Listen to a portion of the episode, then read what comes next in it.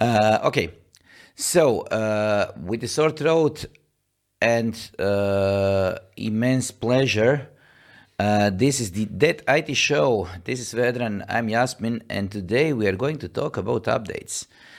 Uh, the thing that probably most of the users hate the most since they tend to pop up uh, in the exact time when you need your computer the most. So uh, stay with us after the intro to see what do we think about uh, updates, when to do them, if to do them, and what to keep an eye on. Please roll the intro.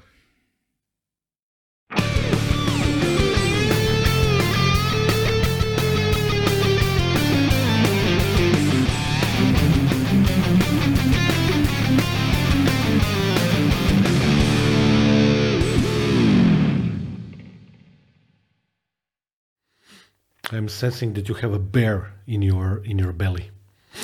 Yes, the problem is that uh, I have been under the weather for the last couple of days, as you can probably hear. Uh, somebody is going to be vicious in the comments and say that uh, this should be my regular voice, but frankly, I don't care. Do you think? Yes, so uh, people like uh, baritones, so uh, this this uh, Lower registers. lower registers uh, that are currently uh, running in my uh, throat are something that I'm not used to. But anyways, let's talk about updates. No, let's talk about baritones for a second. Mm, okay. I like them as well, especially when you're female delivered. Ah, okay. So the, the, the- don't don't pick, don't pick, uh, pick up on me now. Uh, we are doing the we, we are in Who business. me? Never. We are doing we are doing the business now. Okay. Uh, okay. So uh, let's talk about updates. Uh, this was your idea, but I have a few bones to pick before we start. Go ahead. I'm gonna drink my coffee. I'm just going to go with uh, what do you think kind of question. And this is going to involve uh, me asking you do you think that Linux has, uh, I would say, uh, caught up with Windows in the way it does updates and the way that it annoys people when the updates uh, need to be done? Because I have seen it all. I have seen the uh, update screen before you can log in. I have seen, uh, seen the screen on Linux uh, for updates after you log out and uh, try to restart your computer. And this is something that I obviously expected only from Windows. I wasn't expecting that I'm going to see the please wait updates are being applied on Linux. You know what I think? I think that's the part of the whole uh, uh, Linux going to rule the desktop future episode, which is Okay. non-existent as the Linux on desktop. But there is there is there is another theme that we should be do, uh, doing probably later, and this is how much stuff about your computer is doing do you actually need to know. People who like Linux tend to uh, leave the basically the console log running. So you can see at any given moment what your computer is running. You can see the boot procedure. You can see the initialization of everything in the, in the system and so on. The problem with Windows is that they have the same thing happening, but they're trying to uh, mask it. I know that Red Hat is uh, showing you a loading screen without showing you the log, unless you want it to. Yeah, with the arrow key. Yes, and is this the thing that we should be doing? Because where do you draw the line uh, for the user not to get bored, but to have the, some sort of feedback to the user that says, okay, I'm updating something and doing something? Hmm. First and foremost, I generally agree with what you said, with a couple of additions. Um, the way in which the policy towards IT updates uh, on desktop and server computers changed over the course of the past 10 years is, I think, annoying at best. We used to, have, first and foremost, uh, we used to have uh, in the good old days, I think, software that was quite a bit more tested, quite a bit more reliable, And mature. m- much more mature. And actually, uh, there is an episode with one of the Microsoft programmers uh, that worked on Windows for many, many years with one other Microsoft guy on YouTube, which I checked a couple of snippets from. And he basically um, uh, says what amounts to the same thing, especially when they were switching from uh, old code to 64-bit code and everything else. But the way in which the updates used to work was completely non-compulsory. You could have done it, you could have switched off from that, you could have done a lot of things to kind of avoid doing them if you wanted to, but either way, there weren't all that many updates. Uh, actually, I would argue that some of the older operating systems on Microsoft part and on Linux as well, uh, if you wanted to do an update, you installed a new version or something like that. You know, Windows 98, 98 second edition, 95, 95 OSR2, stuff like that. Um, but then it became for some for some reason it became a race to become more and more annoying. Maybe it's because of the verbosity. Maybe the operating system and the vendors of the operating systems want to let us know that they're actually working on something, doing something, improving things or whatnot. I don't know. It's difficult to, you know, looking into that crystal ball. But as a side effect of that, they only became over the years more and more annoying with the update policies. Some of these things we kind of hinted at in some of the previous episodes as well. But for me, uh, and I will share a couple of very annoying experiences that happened to me over the course of the past seven or eight years, uh, ranging from Windows 7 to 8.1 to 10 to 11 on various uh, business machines in in the company that we work for. And generally speaking, the latest uh, round of settings or normal IT procedures, which basically involve that your OS updates almost as frequently as it wants to, is one of the most uh, like annoying and I don't know how to say it hostile things that uh, the OS uh, vendors or OS manufacturers have done for uh, the end customers. And the fact that they had to uh, correct the way in which that works to add uh, update delays and whatnot, for example, that we have in Windows, just further proves the point that this is not necessary and it's not the correct way to do things. In terms of Linux, generally speaking, I think that a lot of stuff that's been happening on the Linux market from the perspective of updates is kind of starting to mimic what's happening on the Microsoft market as well. And for me, it's absolutely unacceptable that, for example, in our classes, we we do a class tomorrow morning. You uh, you log in back to the virtual machine, which you intentionally left powered on because we have our part of the infrastructure and we can do that. Uh, and you come back in, you log in, and you see that something that you left on the screen is not there, no longer there because the machine was rebooted for me that was a new and very very disconcerting experience with CentOS 9. I don't remember if it had. It, is CentOS 9 and Stream and uh, the updates that are uh, that are basically disturbing your uh, whole uh, educational process. Yeah. Because we must talk about the updates in that context. Uh, I'm going to go through this one because this was the most recent one and the most annoying one. Mm-hmm. And uh, the reason is we are trying to uh, get our students to use uh, CentOS. The reason is simple. We are preparing them from the Red Hat, uh, Red Hat exams, certification and exams, and we want to, de- uh, to them to experience the system that is as close to production level uh, Red Hat Enterprise Linux as possible. Mm-hmm.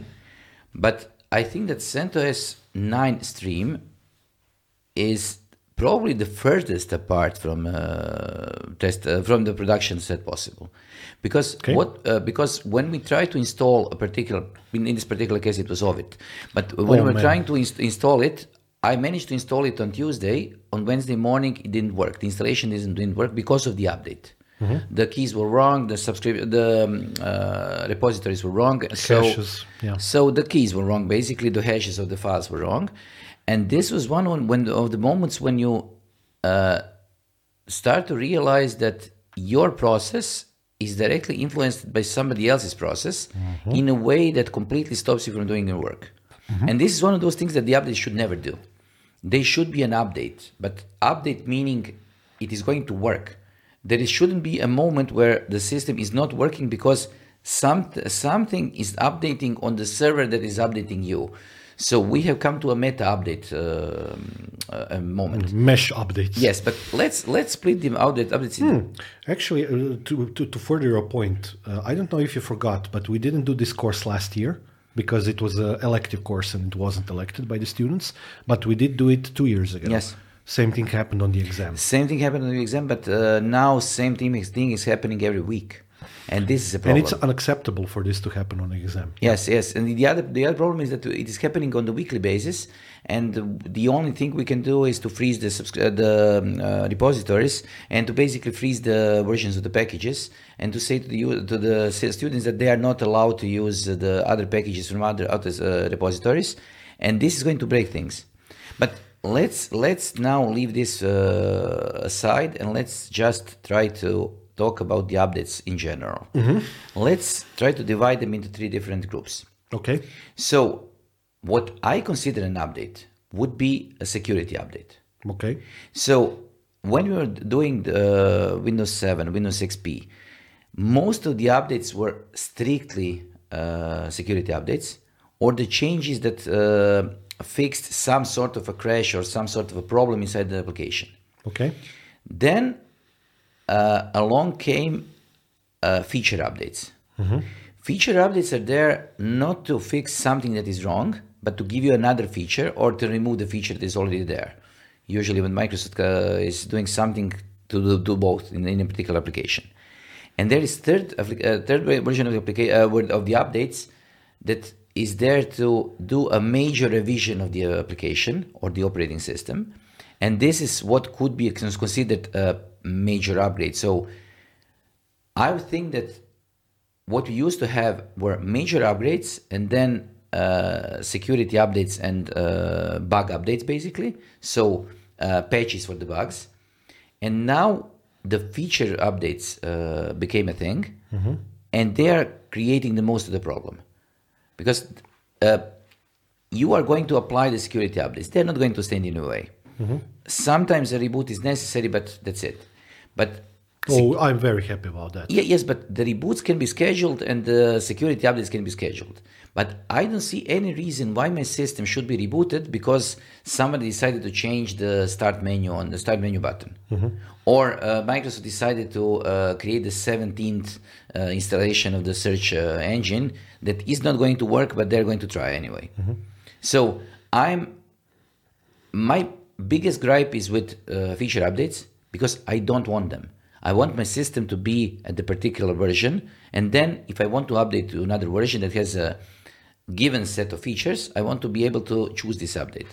And with Windows 10 having a rolling, basically rolling update every uh, half a year, uh, with big feature releases, we are suddenly stuck with the version of the system that is going to uh, uh, re-update itself or rediscover itself with different uh, with different features every six ye- uh, six uh, months or so. You're going to have another release that is Windows 11, which compares to Windows 10 in I don't know what uh, what way. I know the idea behind the kernel comparison, but the rest of it I don't really know. And then uh, Windows 12 was uh, it wasn't announced, but it was. Uh, There were somebody some mis- shushes. so- some shushes- Somebody said that it is possibly that Windows uh, 12 is already in the works, and so we have updates, major updates, we have feature updates, we have security updates, we have uh, application updates. Suddenly, everything is updating everything. And I think that the biggest problem is that we have come to a point where people consider applications as something that needs to be changed every day. And this is on Linux, this was normal, but you were expecting it. On Windows, you don't expect this, but it happens. Yeah, but the difference is that in Linux you don't have to reboot anything. and you can elect to update a particular thing. You can always uh, stop the updates. You can always uh, uh, deny updates for a particular feature or particular application. For example, the kernel. You can exclude the kernel from updating. You Yeah, can exclude- blacklist. You can basically blacklist whatever packages you want to be blacklist, and they're going to stop applications that dep depend on them from updating, and this is going to be fine. Windows does not allow you to do this. This is the opaqueness that I don't like. This is the main reason why, uh, why I, like, I like Linux. Uh, Windows has the opaqueness of not showing you what is happening during the boot, not showing you what is happening during the update, not showing you what is happening during the shutdown. And these are the things that I want to know about. And also, I cannot choose what is going to happen. Hmm. Okay. That that that to me sounds like uh, you summed it up rather well. I have nothing to add. I mean, I will add some examples of this, but I do have a solution for your problem. Okay. You're gonna like it a lot. Yes. It's called Windows 8.1. Okay. That's it. No explanation necessary. So stuck in the um, Middle Earth uh, Stuck in with the moment orcs. you just no stuck in the moment that you just can't get out of. Yes. yes, with orcs. Um, No, with you too. no, but the problem is the problem is that uh, That's exactly why why I still have uh, Windows 8.1 on one of my laptops.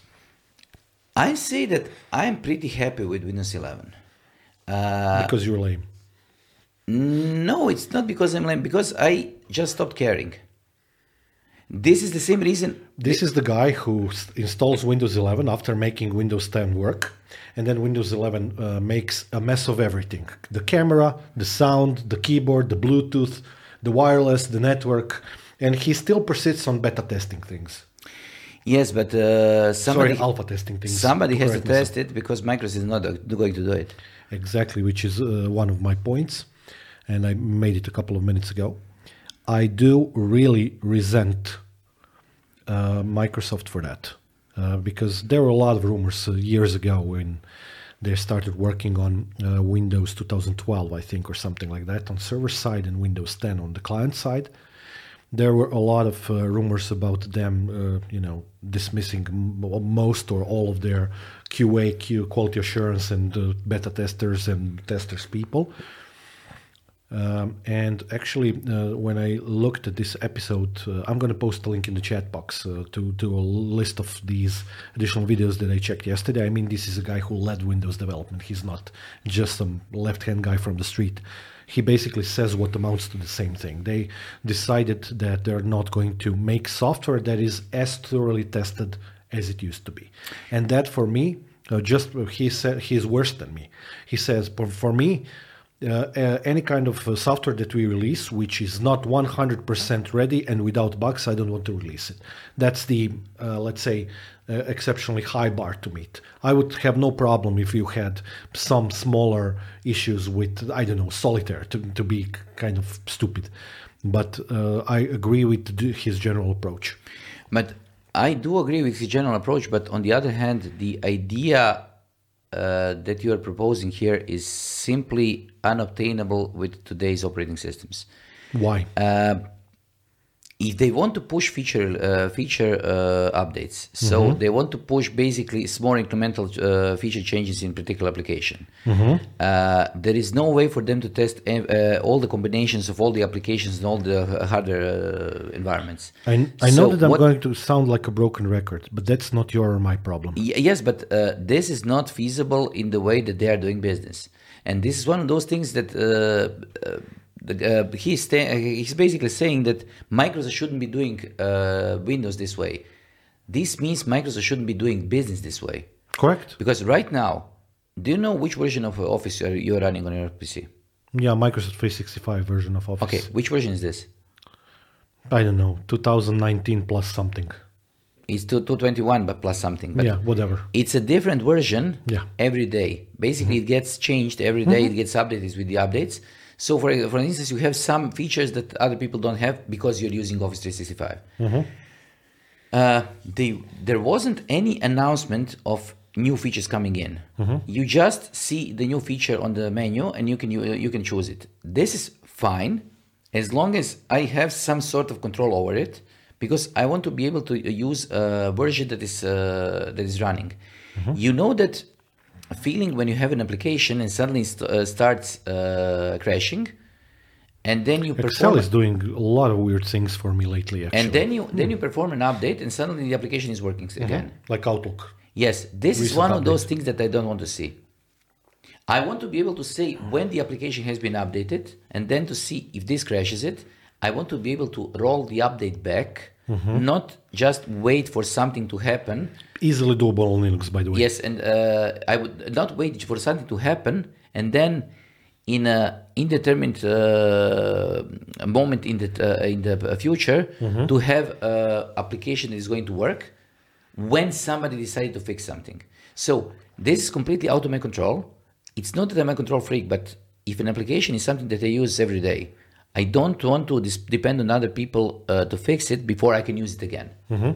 Okay, so just uh, to to kind of explain, I'm talking about Dave's Garage YouTube channel, and in the past couple of the, uh, couple of days, he released one, two, three, four, I think five. It's going to be more videos with Dave Cutler, who used to basically lead Windows Server slash client development, and people should really listen to this because it's very interesting to to uh, kind of like learn the thought process of of, of an old school guy working from the old school perspective of nothing is nothing gets released until it's really ready which is yes i know significant business change for anybody today but i still think that no matter what it is the only business model that should be applied to But oper- the operating business model, systems the, the, that business model can can actually succeed. Uh, that business model needs just a little tweak, and this tweak is let's uh, uh, take Windows apart and let's make uh, Windows modules the modules that we can actually uh, update independently. Yeah. And then if we do that, the, we are going to completely avoid the necess- necessity of updating, for example, the kernel because you have a bug in your uh, latest version of Edge. So uh, the process that people asked Microsoft to do uh, decades ago in the antitrust case and so on uh, should be finished. It should be uh, mandatory for a company, if the company doesn't want to do it themselves, to decouple the operating system from the applications. oh i agree And then you would just say, okay, I want updates for Outlook and Office and kernel. I don't want updates for Notepad, uh, calculator, and uh, Edge. While we're on the topic of that, do you see how the history is repeating itself? Yes. So 20 years ago, we had the Internet Explorer trust case.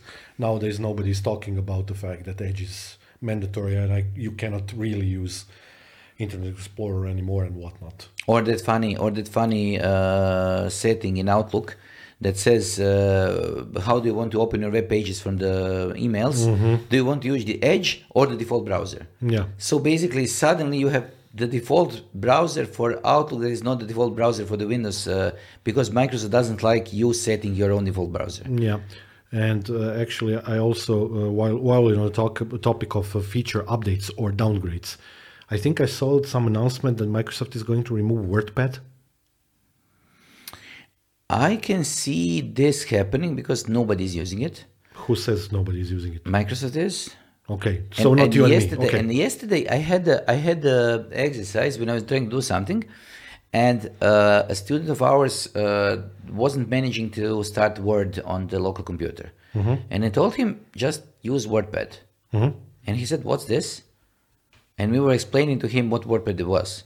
So I think that Microsoft is using the data uh, from the uh, different telemetry things, things Telemetry. and uh, they are trying to uh, and they accomplished uh, the idea of removing features that people are not using not they're not wanting them but they're not using them Okay, Be- to, be- to, be, to be completely honest when was the last time you used wordpad today. I Okay. use it every single day.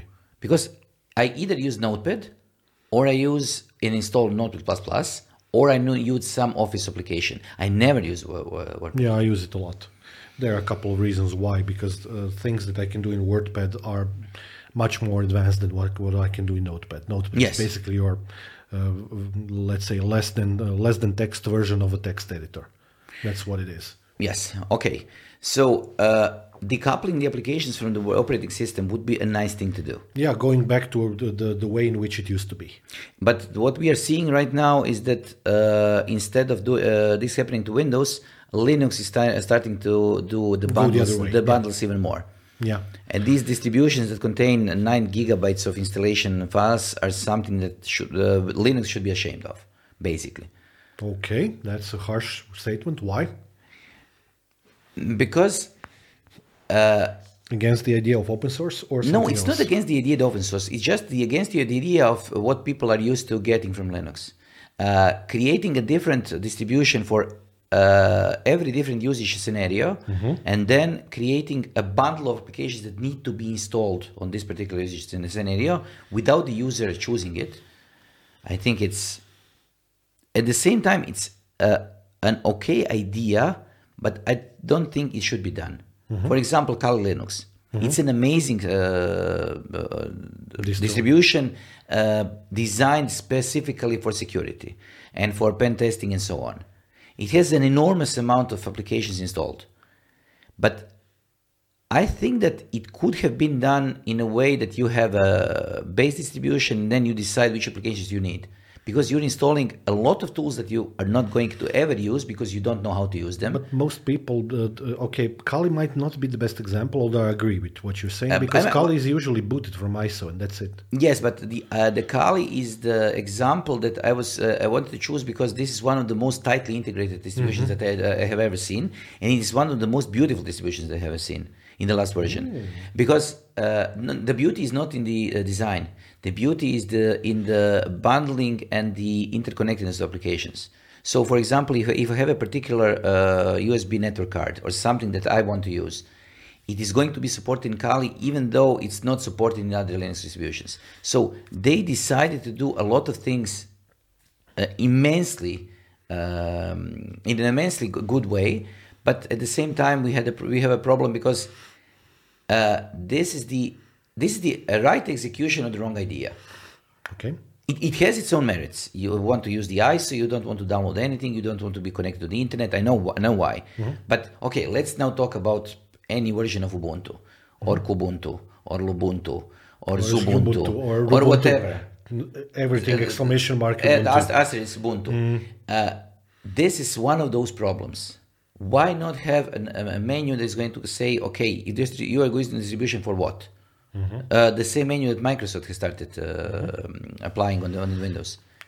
Okay. So this can can also be a solution to a problem. Can I have a small rant? Yes. Can I quote Stephen Fry for a second? Can I start a leverette here, as he says in one of his famous, uh, a bit of uh, Fry and Laurie uh, sketches? You should be forbidden from watching uh, Fry and Laurie, but then yes, yes, Why? Best humor ever. Yes, and this is one of the reasons why. Yes, Yeah, because it's denied by the current environment and surroundings. I don't care.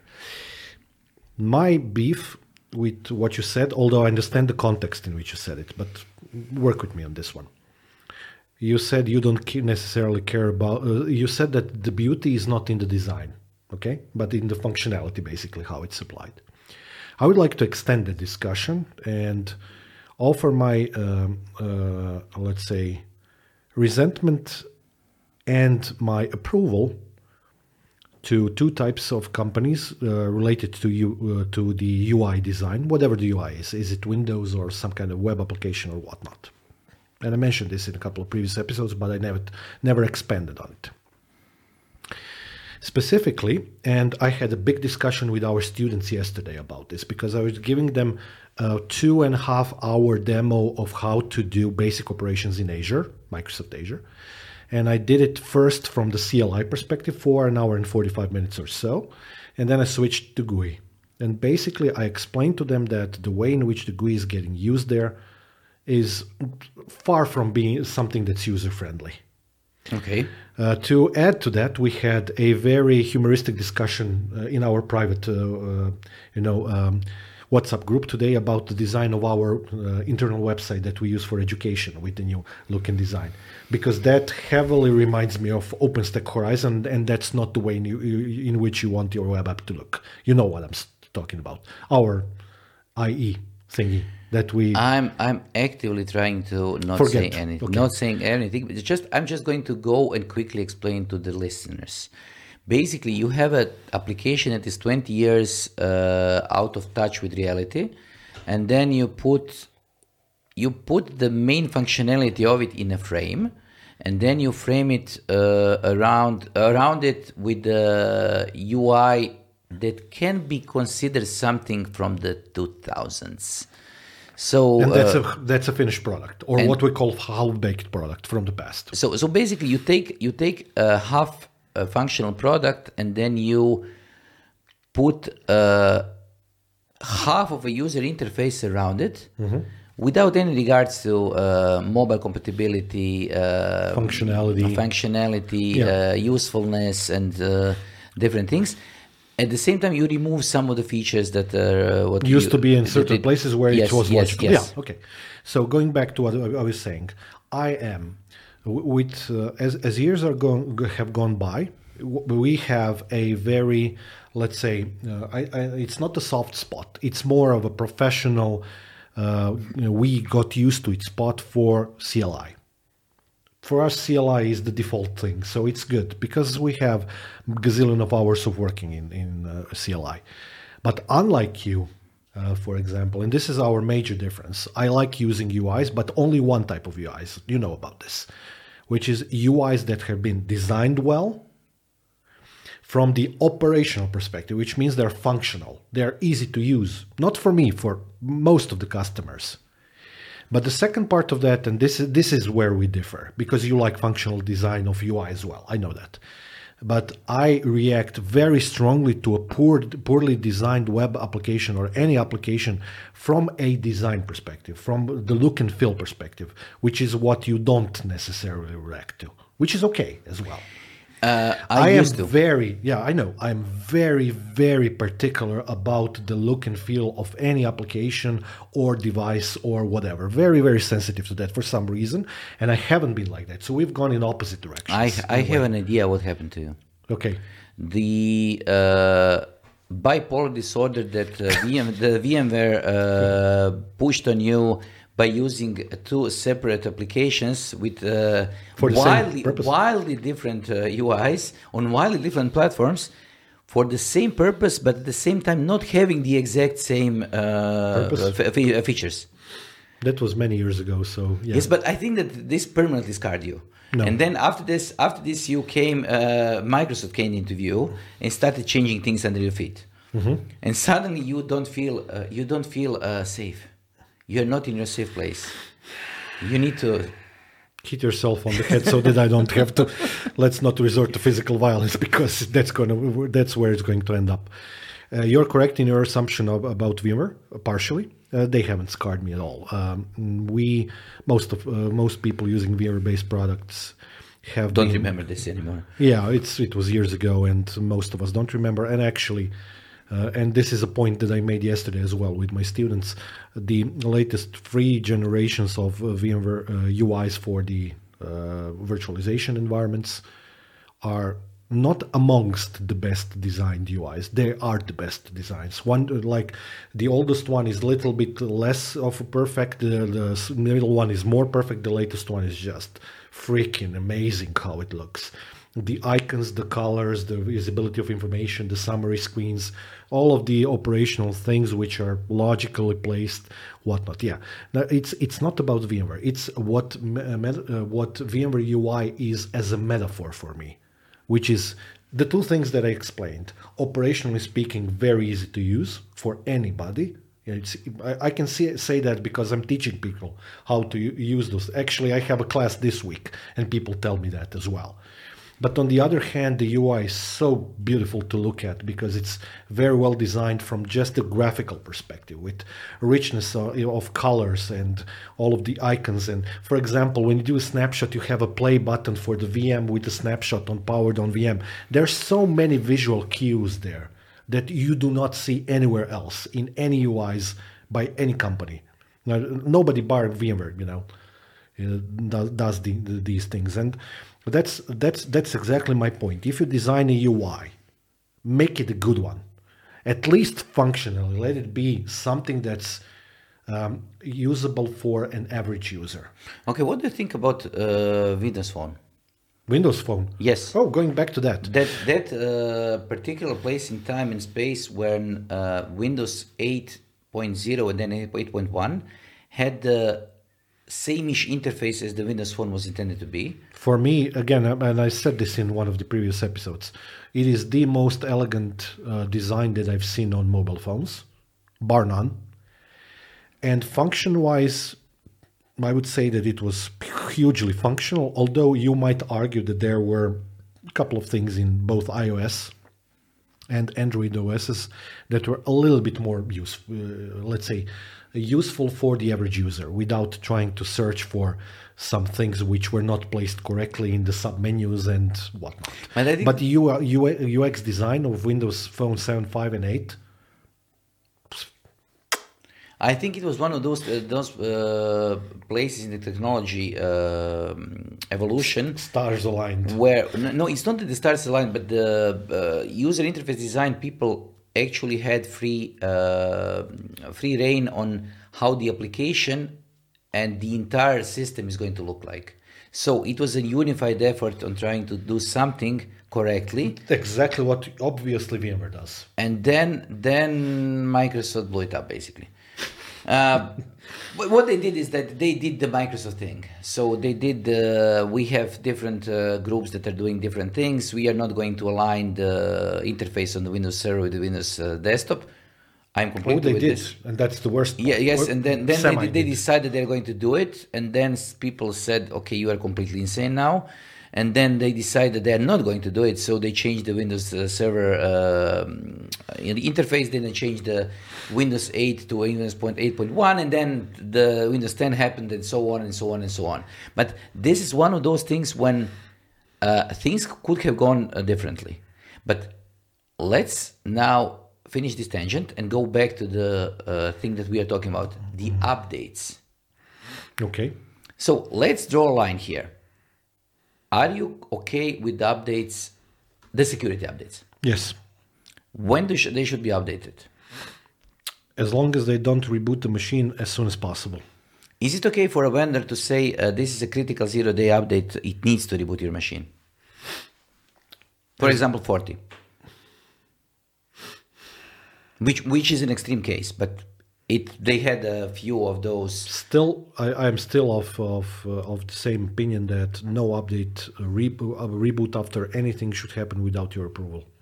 I'm, I'm fine with this, but should there be an update that is going to say to you, or you are going to define it by, by saying that uh, it shouldn't uh, self uh, self uh, reboot or self update, but unless you do something, it is going to do that the precise same thing in 48 hours of the update.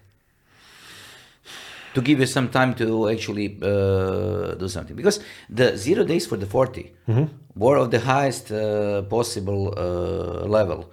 Uh, you could get direct uh, remote control over the Forti um, firewall if the SSL was uh, turned on Yeah, and a lot of customers uh, had that turned on. So uh, this is one of those update that, updates that I want to uh, apply almost without any um, reminder that I need to wait. Okay, I know it's inconvenient if you have hundreds of people connected to VPN, but at the same time, uh, I think that the cost benefit analysis here is something that should be that should be uh, taken into consideration. So, are we okay with automatically rebooting on zero day uh, problems? no.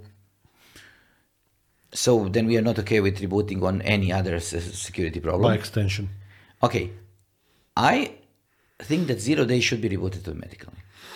You should be able to define a time when you have the least uh, problems with the auto reboot.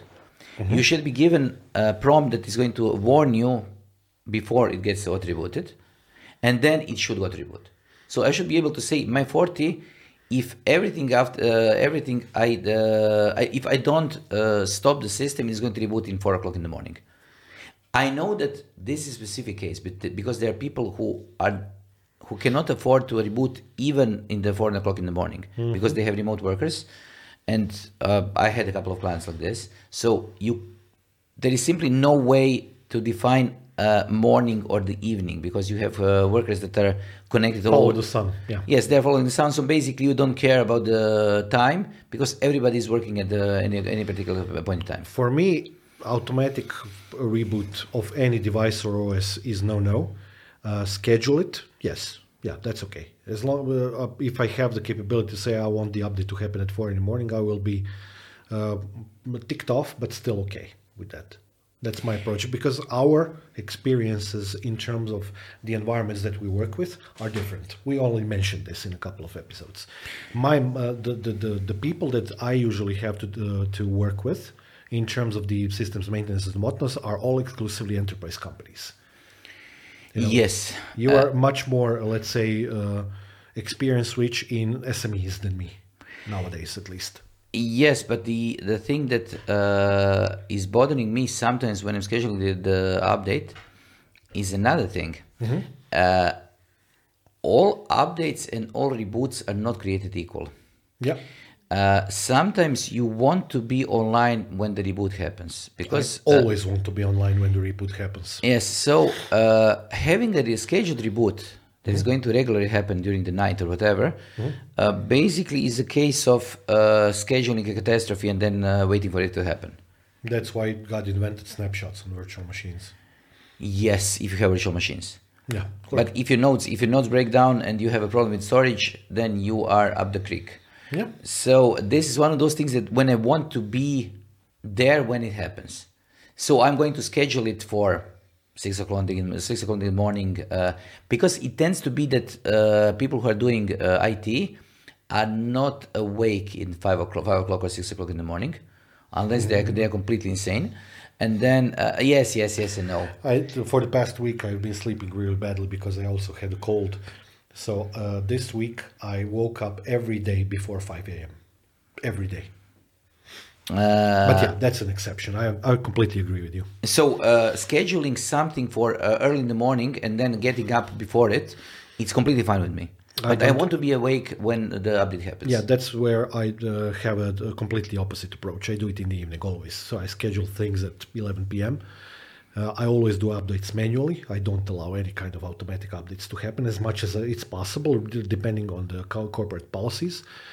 And oftentimes I will delay the updates by weeks, as, uh, because um, f- first and foremost, the, these updates that come out nowadays, they're not necessarily all the quality tested. You know that, I know that, so it's not much of a secret.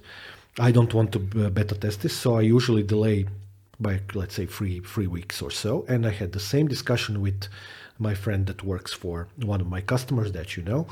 He asked me when are you going to do some updates. It's been two months, and I said as soon as I get a, a real sense that the latest pa- raft of updates will not crash all of my virtual machines that I'm maintaining for you, which is what has been happening.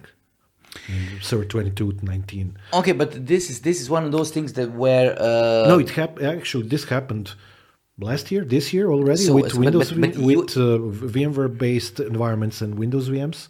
UEFI uh, machines couldn't boot anymore after updates. So this is not the first time. Yes, but the thing is that uh, one, some of those things are you are more or less be uh, you are going to be a beta tester, even an alpha tester. So the only way to solve this is to just uh, mm, uh, divide people into groups and then have a test group that you are going to push the updates to. Are we testing medicine or are we working in IT? Yes, know, but unfortunately, group, test group. unfortunately, I think that the paperwork required for medicine testing is much more strict than the working in IT. Unfortunately, I think it's fortunately. I'm not completely sure, but uh, it's much easier to just uh, find a group of users that are not going to be too pissed off on you when you apply the updates. Then push the updates to their computers, then wait what is going to happen.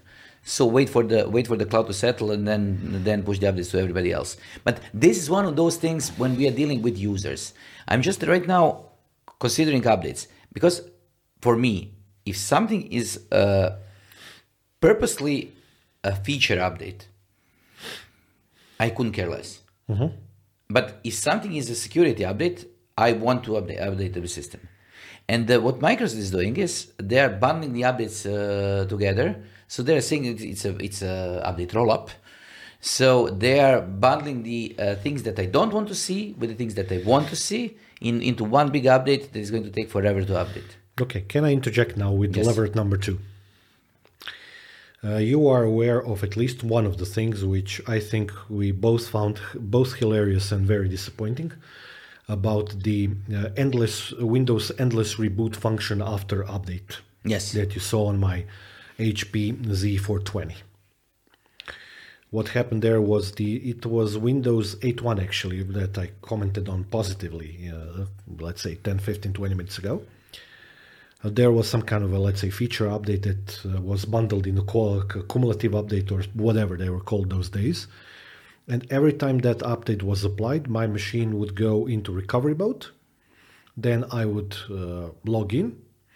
I would go back to previous system restore point I would de uh, deinstall the update and then I would work for uh, with it for the next month, and then it would happen again, and we would go in this uh, endless circle. Whichever type of update that was, and there were definitely there were security updates there present. That definitely didn't work for me. But that's actually the less annoying story than the one that I'm going to tell you now about. This is a little bit before your time. Hence the reason why at least in our line of work, I think that you're going to find this uh, to, to, be agreeable uh, in terms of what I'm about to say. So, years ago, we had Intune in our company. We had Intune agent managing our our PCs. Okay. Okay. I have absolutely nothing against Intune, just so you know. So that's that's not the discussion. But the way in which it worked back then was that A, it was automatically deployed by uh, the IT department via group policy. There was no documented procedure about removing the IT agent. Uh, you had to do it manually, hacking the registry and whatnot, which I was able to do after many, many months of trying. And as a result of this, um, uh, when your computer was connected to, let's say, um, uh, an, um, the environment that was managed by Intune, you lost even uh, you ha- had even less control of the reboots and updates. One of the results of that, uh, uh, back then, uh, we are talking about uh, the, the, time when you were still you, our graduate student. Actually, you were sitting in at the course that I'm about to talk about, which was about redundancy, our graduate level course. So I was in my office. It was something like 6 or 7 p.m and I was just going through uh, the process of creating a lab for next week, which was about SQL high availability. I know that you know that document because it's 100 pages long and it has roughly 70 screenshots. Okay. okay. So on my uh, Windows 8.1 PC, I had VMware Workstation, I had the domain controller, the file server, and two SQLs uh, running on it because uh, it was a workstation machine with a lot of memory, and uh, thankfully the, the corporate bought me SSD. So basically, I was creating the text and the screenshots and the scenario, and basically, I did a complete description of how the lab should work and what is the expected end result. Of course, these sorts of situations, you don't just give it to the students to work on them by, by themselves, because never in the history of mankind is anybody going to figure that out all by uh, himself or herself. So I uh, was uh, roughly two thirds there, your favorite uh, yes. term, roughly two thirds uh, of the way uh, done with the lab. And I luckily I saved the document I had autosave local on disk back then. It wasn't tied to OneDrive or whatnot. So the, the, the document with the, with the lab was saved. And I left the four VMs turned on, did Windows L, locked the, locked the terminal on the, locked the machine, went out uh, to get myself something from the store, came back, and my machine was rebooted. And as a side effect of that, the beautiful side effect of, of that, and because the virtual machines were powered on when that happened, basically all four of my virtual machines crashed. And okay, it was partially my fault because I should have done shoulda, woulda, coulda, but I should have done a, snapshot on the VMs before I left and probably shut them down. But never in a million years I thought that uh, uh, it's uh, what happened is going to happen. So I came back, my four VMs were down. Luckily, again, I had the lab uh, document. So um, I had to redeploy the virtual machines, redeploy uh, the, the uh, domain controller, you know, the, join the whole stack of machines to domain. Then I did a snapshot and whatnot.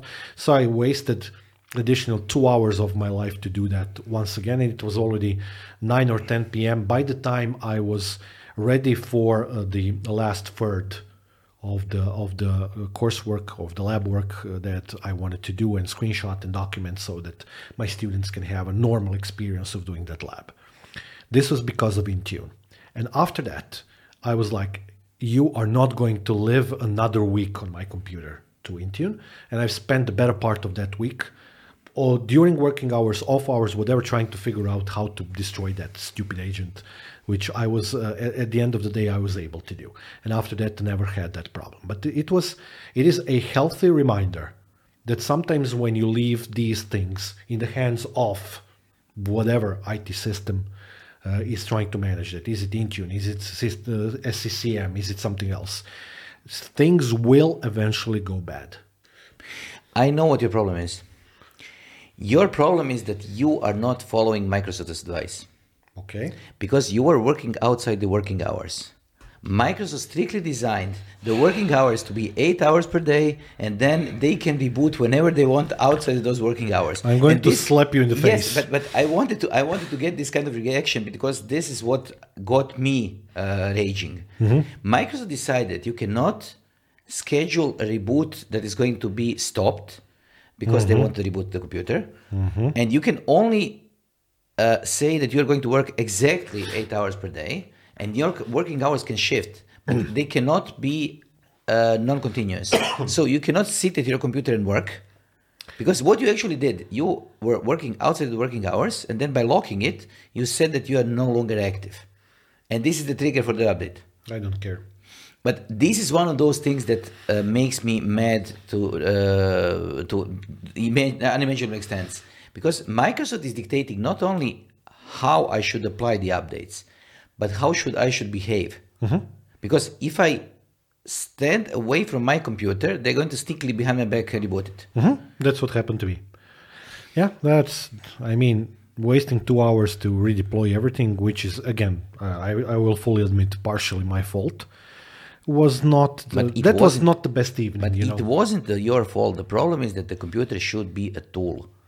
Oh, I agree. Uh, I don't see my car uh, deciding to not work during the during two hours uh, in a work day because It wants to needs, update it, it needs to do something.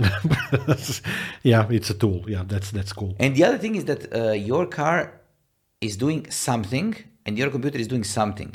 This is the uh, relevant part. I want to know how this thing is going to last. Remember the updates when it says it is only going to it's uh, it's uh, uh, just wait for a minute or wait for the updates to finish.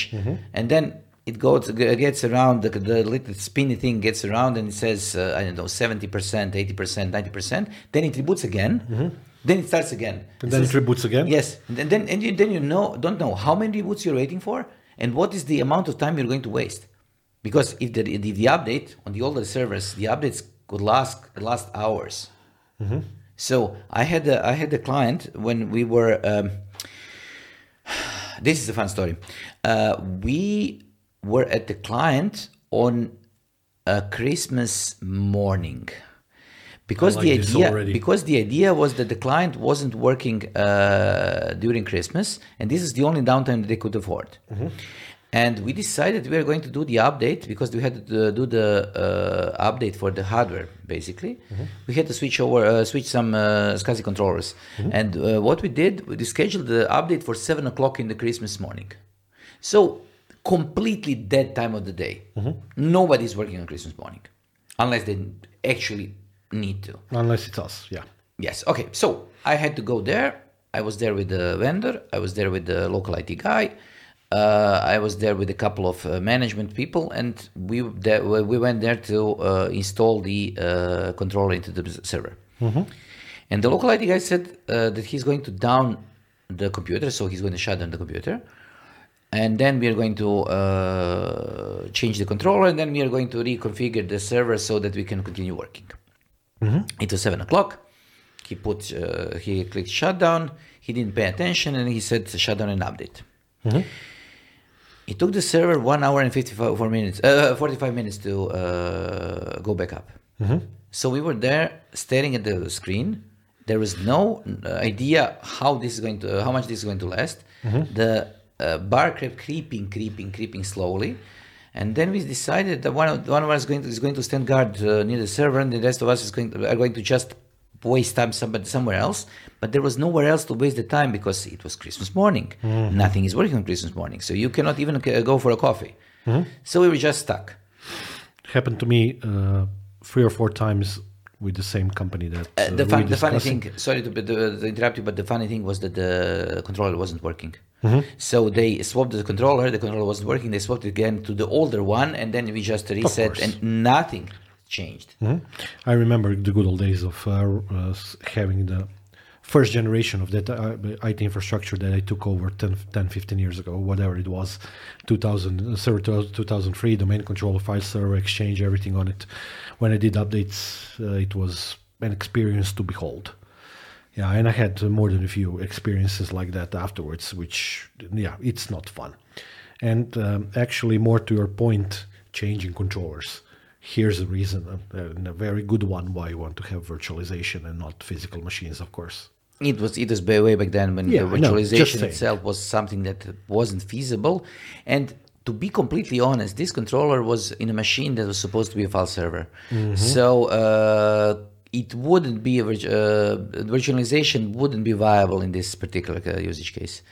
Uh, what could be viable was uh, doing some sort of a redundant uh, file server so with so that you don't care if a node goes down but this was beyond the reach of the IT there Okay, and it was obviously years ago, so maybe there wasn't a stable feature that en- that enables you to do that either way. So that will also be something that might uh, might happen.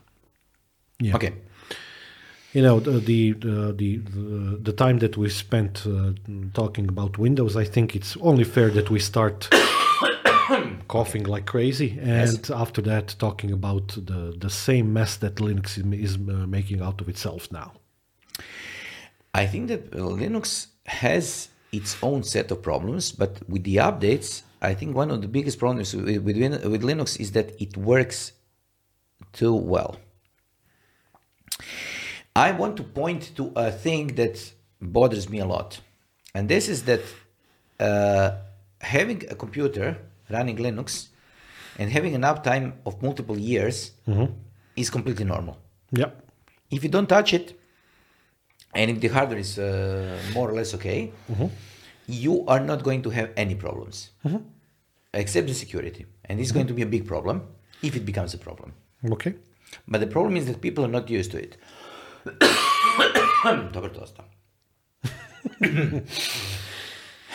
Okay so you're going to have a big problem with security.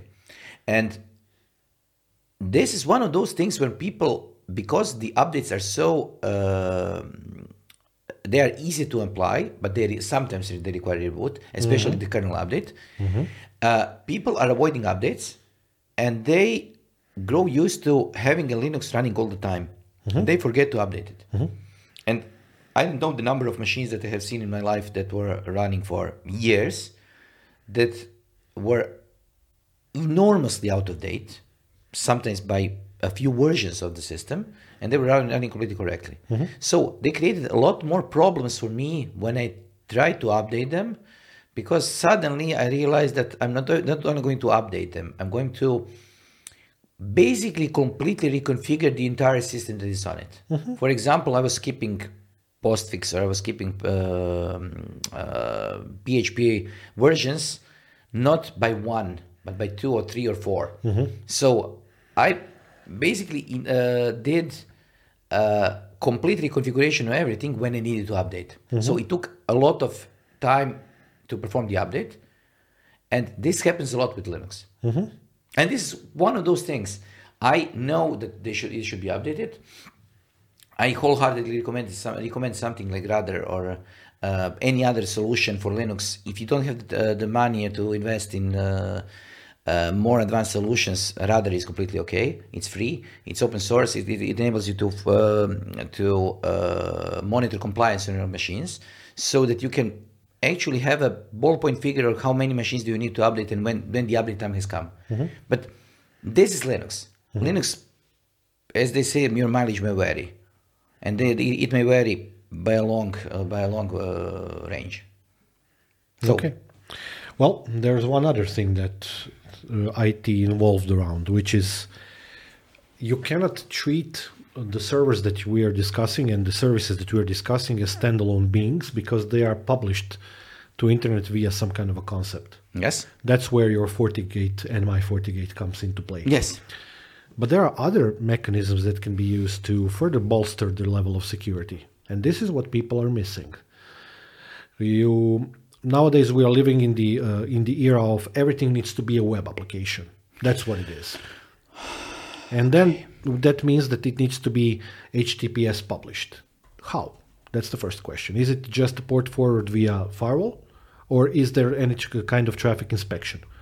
Is it a port forward via firewall or is it a load balancer? Is there any kind of traffic inspection and how it's done? You could get away with a lot of different security threats running on your actual applications if they are situated behind a good security system as well. Which I, am not saying that that's a solution. Of course, it's not. But it's something that does ha- give you a little bit of a peace of mind in terms of not having to rush to the updates as soon as they're out because in IT, in enterprise IT, you just don't do that. In enterprise IT, you sometimes just cannot update things. Mm-hmm.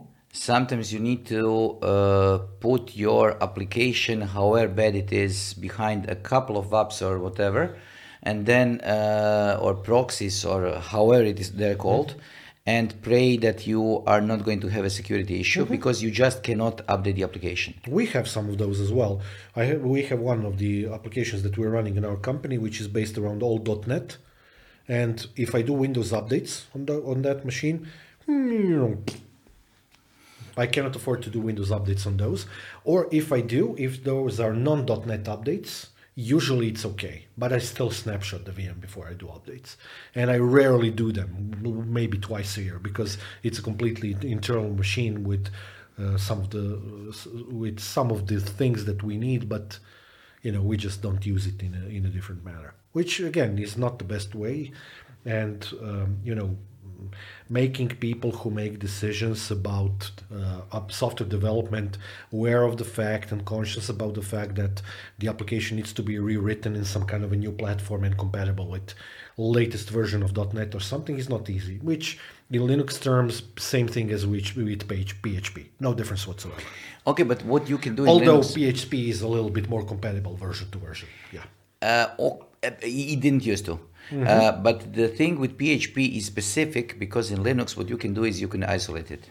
Mm-hmm. Uh, since people realize that PHP is going to uh, create a lot of problems for a lot of people, there are uh, proven solutions that enable you to uh, install multiple versions of PHP and then uh, specifically mm-hmm. run an application on a, a, particular version of PHP, so you can isolate it in a sandbox without affecting the entire system. And this is one of those things where Linux excels. Mm-hmm because what you can do you can actually isolate the packages and you can uh, make sure that the package is not going to break. Snap me snap me snap me. Yes this is one one of the one of the ideas. The other idea is that you can actually have a framework that is enables you to run uh, different applications on different uh, php versions. And you can have a drop down menu for the programmer so the programmer can choose which version he wants to the application to run on so that he can he can actually test it. Mm-hmm. so he can upgrade and downgrade his own application on the web, web server without your involvement. And this is one of those things where uh, Linux is the king. Mm-hmm. And this is one of the reasons why Linux is uh, in all so the pervasive, in, yeah. in, in, so pervasive in all the servers.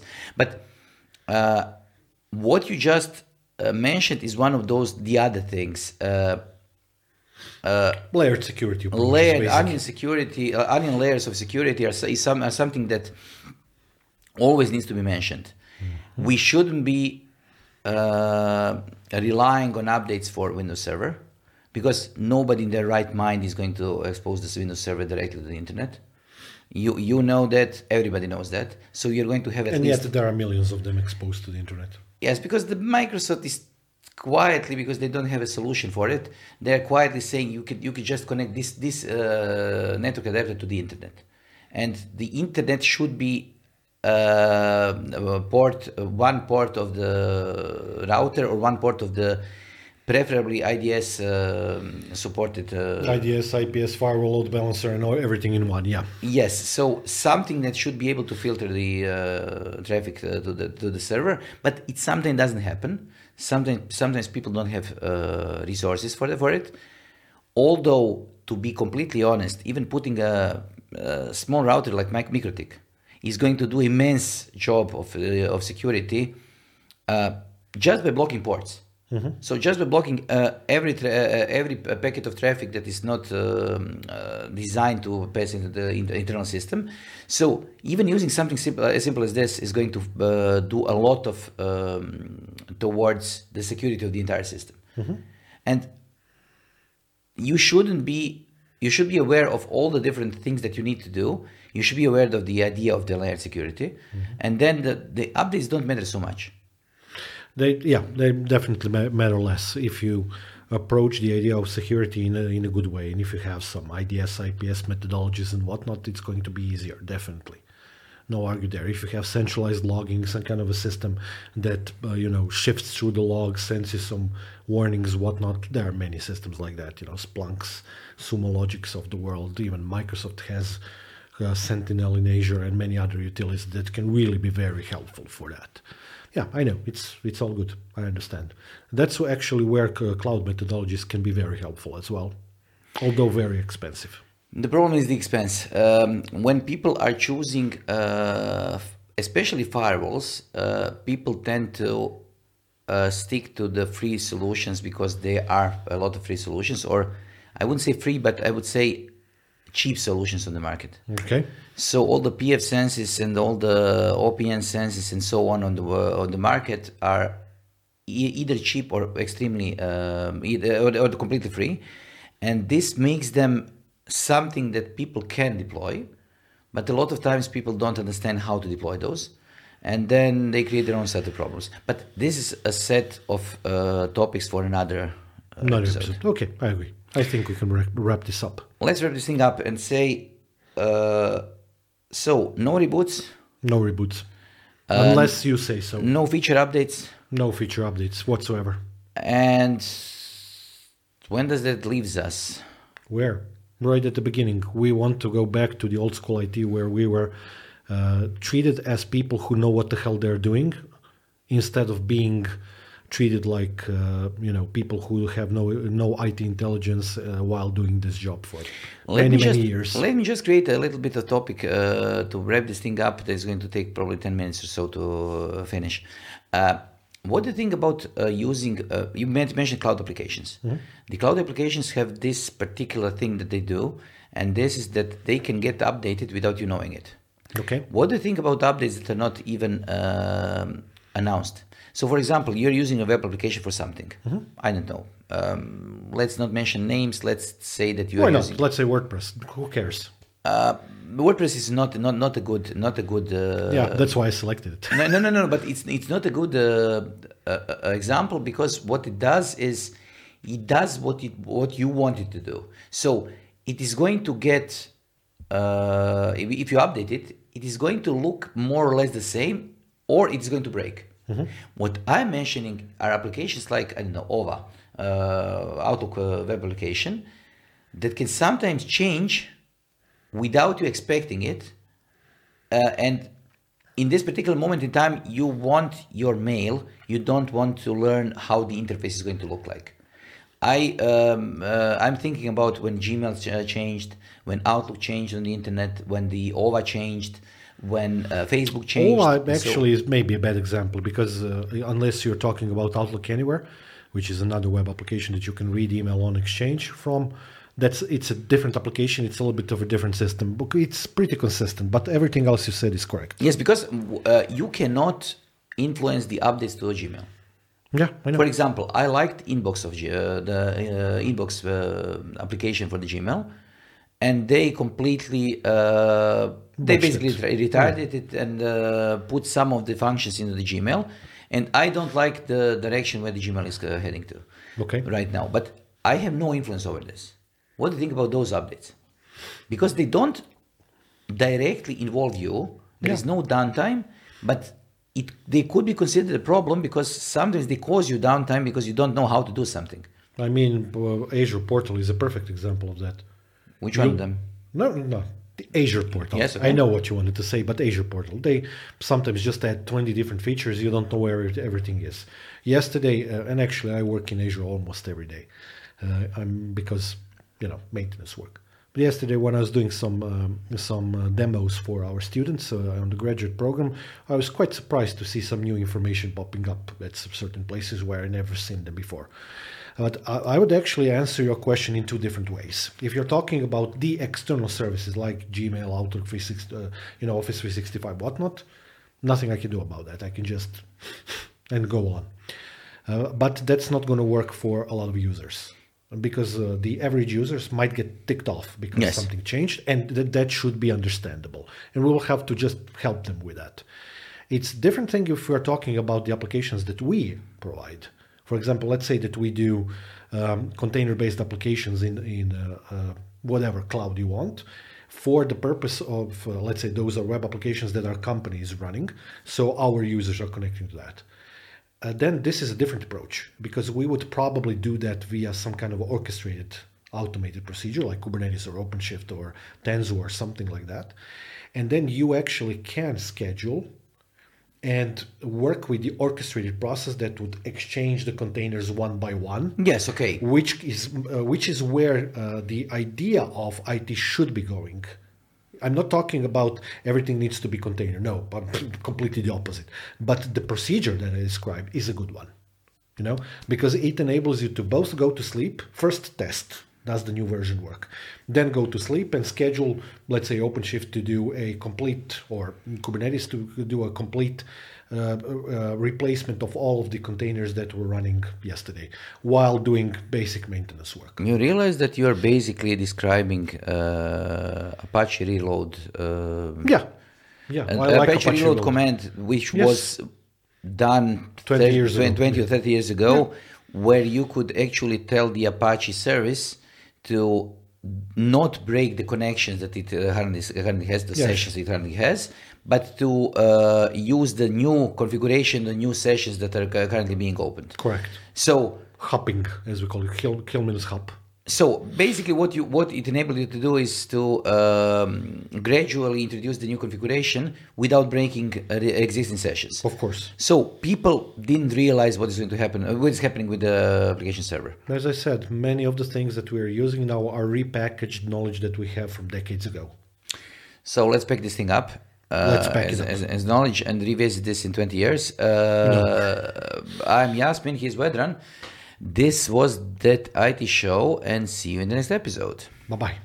Bye.